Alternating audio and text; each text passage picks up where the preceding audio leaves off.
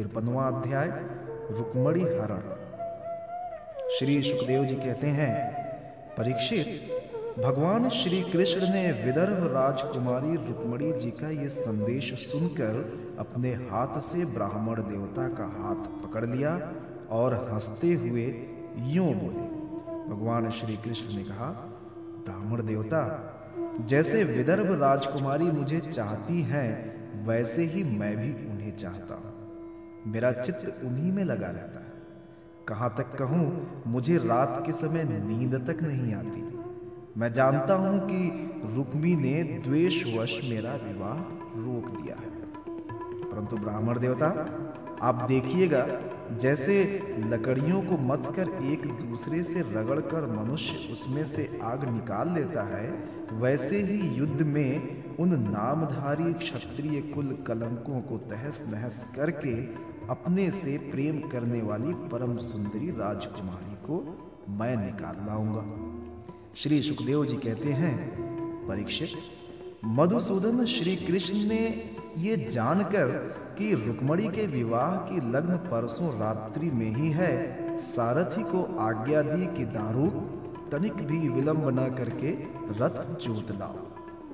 दारूक भगवान के रथ में शैव, सुग्रीव, मेघ, पुष्प और बलाहक नाम के चार घोड़े जोत कर उसे ले आया और हाथ जोड़कर भगवान के सामने खड़ा हो गया। शूर नंदन श्री कृष्ण ब्राह्मण देवता को पहले रथ पर चढ़ाकर फिर आप भी सवार हुए और उन शीघ्रगामी घोड़ों के द्वारा एक ही रात में आनर्त देश से विदर्भ देश में जा पहुँचे। कुंडिन नरेश महाराज भीष्मक अपने बड़े लड़के रुक्मी के स्नेहवश अपनी कन्या शिशुपाल को देने के लिए विवाहोत्सव की तैयारी करा रहे थे। नगर के राजपथ चौराहे तथा गली कूचे झाड़ बुहार दिए गए थे, उन पर छिड़काव किया जा चुका था। चित्र विचित्र रंग बिरंगी छोटी बड़ी झंडियाँ और पताकाएँ लगा दी गई थीं, तोरण बाँध दिए गए थे। वहाँ के स्त्री पुरुष पुष्प, माला, हार, इत्र, फुलेल चंदन गहने और निर्मल वस्त्रों से सजे हुए थे। वहाँ के सुंदर घरों में से अगर के धूप की सुगंध फैल रही थी। परीक्षित राजा भीष्मक ने पितर और देवताओं का विधि पूर्वक पूजन करके ब्राह्मणों को भोजन कराया और नियमानुसार स्वस्ति वाचन भी सुशोभित दांतों वाली परम सुंदरी राजकुमारी रुक्मणी जी को स्नान कराया गया। उनके हाथों में मंगलसूत्र कंगन पहनाए गए, कोहबर बनाया गया, दो नए नए वस्त्र उन्हें पहनाए गए और वे उत्तम उत्तम आभूषणों से विभूषित की गई। श्रेष्ठ ब्राह्मणों ने साम, श्रिक और यजुर्वेद के मंत्रों से उनकी रक्षा की और अथर्ववेद के विद्वान पुरोहित ने ग्रह शांति के लिए हवन किया। राजा भीष्मक कुल परंपरा और शास्त्रीय विधियों के बड़े जानकार थे। उन्होंने सोना, चांदी, वस्त्र, गुड़ मिले हुए तिल और गौवें ब्राह्मणों को दी। इस प्रकार चेदी नरेश, राजा दमघोष ने भी अपने पुत्र शिशुपाल के लिए मंत्रज्ञ ब्राह्मणों से अपने पुत्र के विवाह संबंधी मंगल कृत्य कराए। इसके बाद वे मद चुआते हुए हाथियों, सोने की मालाओं से सजाए हुए रथों, पैदलों तथा घुड़सवारियों की चतुरंगिणी सेना साथ लेकर कुंडिनपुर जा पहुँचे। विदर्भ राजा भीष्मक ने आगे आकर उनका स्वागत सत्कार और प्रथा के अनुसार अर्चन पूजन किया। इसके बाद उन लोगों को पहले से ही निश्चित किए हुए जनवासों में आनंद पूर्वक ठहरा दिया। उस बारात में शाल, जरासंध दंत्रवक्त्र विदूरक और पौंड्रक आदि शिशुपाल के सहस्त्रों मित्र नरपति आए थे। वे सब राजा श्री कृष्ण और बलराम जी के विरोधी थे और राजकुमारी रुक्मणी शिशुपाल को ही मिले इस विचार से आए थे। उन्होंने अपने अपने मन में ये पहले ही निश्चय कर रखा था कि यदि श्री कृष्ण बलराम आदि यदुवंशियों के साथ आकर कन्या को हरने की चेष्टा करेगा तो हम सब मिलकर उससे लड़ेंगे। यही कारण था कि उन राजाओं ने अपनी अपनी पूरी सेना और रथ, घोड़े, हाथी आदि भी अपने साथ ले लिए थे। विपक्षी राजाओं की इस तैयारी का पता भगवान बलराम जी को लग गया और जब उन्होंने ये सुना कि भैया श्री कृष्ण अकेले ही राजकुमारी का हरण करने के लिए चले गए हैं, तब उन्हें वहाँ लड़ाई झगड़े की बड़ी आशंका हुई। यद्यपि वे श्री कृष्ण का बल विक्रम जानते थे, फिर भी भ्रात स्नेह से उनका हृदय भर आया। वे तुरंत ही हाथी, घोड़े, रथ और पैदलों की बड़ी भारी चतुरंगिणी सेना साथ लेकर कुंडिनपुर के लिए चल पड़े। इधर परम सुंदरी रुक्मणी जी भगवान श्री कृष्ण के शुभागमन की प्रतीक्षा कर रही थी। उन्होंने देखा, श्री कृष्ण की तो कौन कहे, अभी ब्राह्मण देवता भी वापस नहीं लौटे हैं। तो वे बड़ी चिंता में पड़ गईं, सोचने लगी, अहो, अब मुझ अभागिन के विवाह में केवल एक रात की देरी है। परंतु मेरे जीवन सर्वस्व कमल नयन भगवान अब भी नहीं पधारे। इसका क्या कारण हो सकता है? कुछ निश्चय नहीं मालूम पड़ता। यही नहीं, मेरे संदेश ले जाने वाले ब्राह्मण देवता भी तो अभी तक नहीं लौटे। इसमें संदेह नहीं कि भगवान श्री कृष्ण का स्वरूप परम शुद्ध है और विशुद्ध पुरुष ही उनसे प्रेम कर सकते हैं। उन्होंने मुझमें कुछ न कुछ बुराई देखी होगी, तभी तो मेरा हाथ पकड़ने के लिए, मुझे स्वीकार करने के लिए उद्धत होकर वे यहाँ नहीं पधार रही हैं। ठीक है मेरे भाग्य ही। मंद है विधाता और भगवान शंकर भी मेरे अनुकूल नहीं जान पड़ते। ये भी संभव है कि रुद्र पत्नी गिरिराज कुमारी सती पार्वती जी मुझसे अप्रसन्न हो।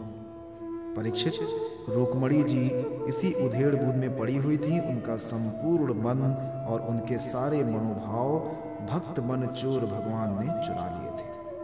उन्होंने उन्हीं को सोचते सोचते अभी समय है, ऐसा समझकर अपने आँसू भरे नेत्र बंद कर लिए परीक्षित, इस प्रकार रुक्मणी जी भगवान श्री कृष्ण के शुभागमन की प्रतीक्षा कर रही थीं।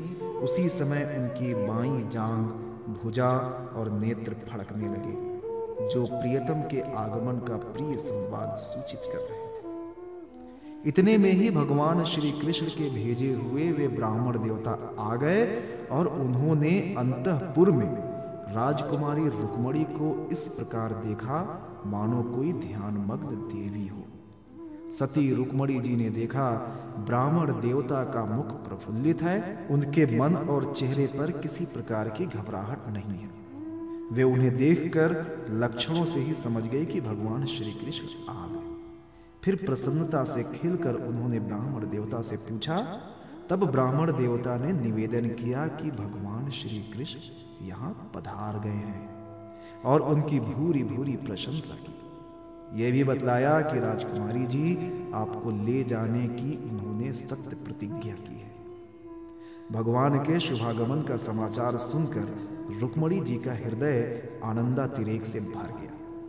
उन्होंने इसके बदले में ब्राह्मण के लिए भगवान के अतिरिक्त और कुछ प्रिय नया देखकर उन्होंने केवल नमस्कार कर लिया, अर्थात जगत की समग्र लक्ष्मी ब्राह्मण देवता को सौंप दी। राजा भीष्मक ने सुना कि भगवान श्री कृष्ण और बलराम जी मेरी कन्या का विवाह देखने के लिए उत्सुकतावश यहाँ पधारे हैं। तब तुरही भेदी आदि बाजे बजवाते हुए पूजा की सामग्री लेकर उन्होंने उनकी अगवानी की। और मधुपर्क निर्मल वस्त्र तथा उत्तम उत्तम भेंट देकर विध पूर्वक उनकी पूजा की। भीष्मक जी बड़े बुद्धिमान थे। भगवान के प्रति उनकी बड़ी भक्ति थी। उन्होंने भगवान को सेना और साथियों के सहित समस्त सामग्रियों से युक्त निवास स्थान में ठहराया और उनका यथावत आतिथ्य सत्कार किया। विदर्भ राज भीष्मक जी के यहाँ निमंत्रण में जितने राजा आए थे, उन्होंने उनके पराक्रम, अवस्था, बल और धन के अनुसार सारी इच्छित वस्तुएँ देकर सबका खूब सत्कार किया। विदर्भ देश के नागरिकों ने जब सुना कि भगवान श्री कृष्ण यहाँ पधारे हैं, तब वे लोग भगवान के निवास स्थान पर आए और अपने नयनों की अंजलि में भर भर कर उनके वदना रविंद का मधुर मकरंद रस पान करने लगे। वे आपस में इस प्रकार बातचीत कर रहे थे। रुक्मणी, इन्हीं की अर्धांगिनी होने के योग्य है और ये परम पवित्र मूर्ति श्याम सुंदर रुक्मणी के ही योग्य पति हैं। दूसरी कोई इनकी पत्नी होने के योग्य नहीं है। यदि हमने अपने पूर्व जन्म या इस जन्म में कुछ भी सत्कर्म किया हो तो त्रिलोक विधाता भगवान हम पर प्रसन्न हो और ऐसी कृपा करें कि श्याम सुंदर श्री कृष्ण ही विदर्भ राजकुमारी रुक्मणी जी का पाणी ग्रहण करें।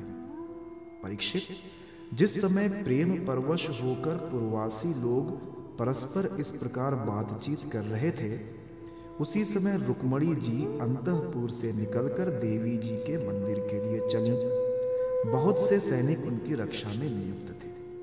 वे प्रेम मूर्ति श्री कृष्ण चंद्र के चरण कमलों का चिंतन करती हुई भगवती भवानी के पाद पल्लवों का दर्शन करने के लिए पैदल ही चली।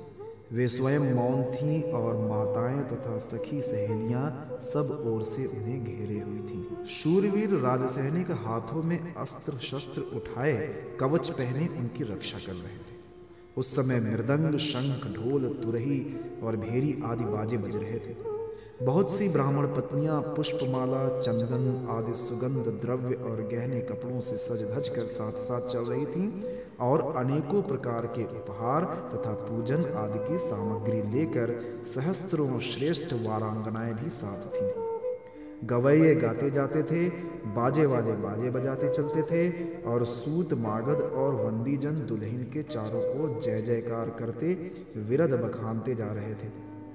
देवी जी के मंदिर में पहुंचकर रुक्मणी जी ने अपने कमल के सदृश सुकोमल हाथ पैर धोए, आचमन किया। इसके बाद बाहर भीतर से पवित्र एवं शांत भाव से युक्त होकर अंबिका देवी के मंदिर में प्रवेश किया।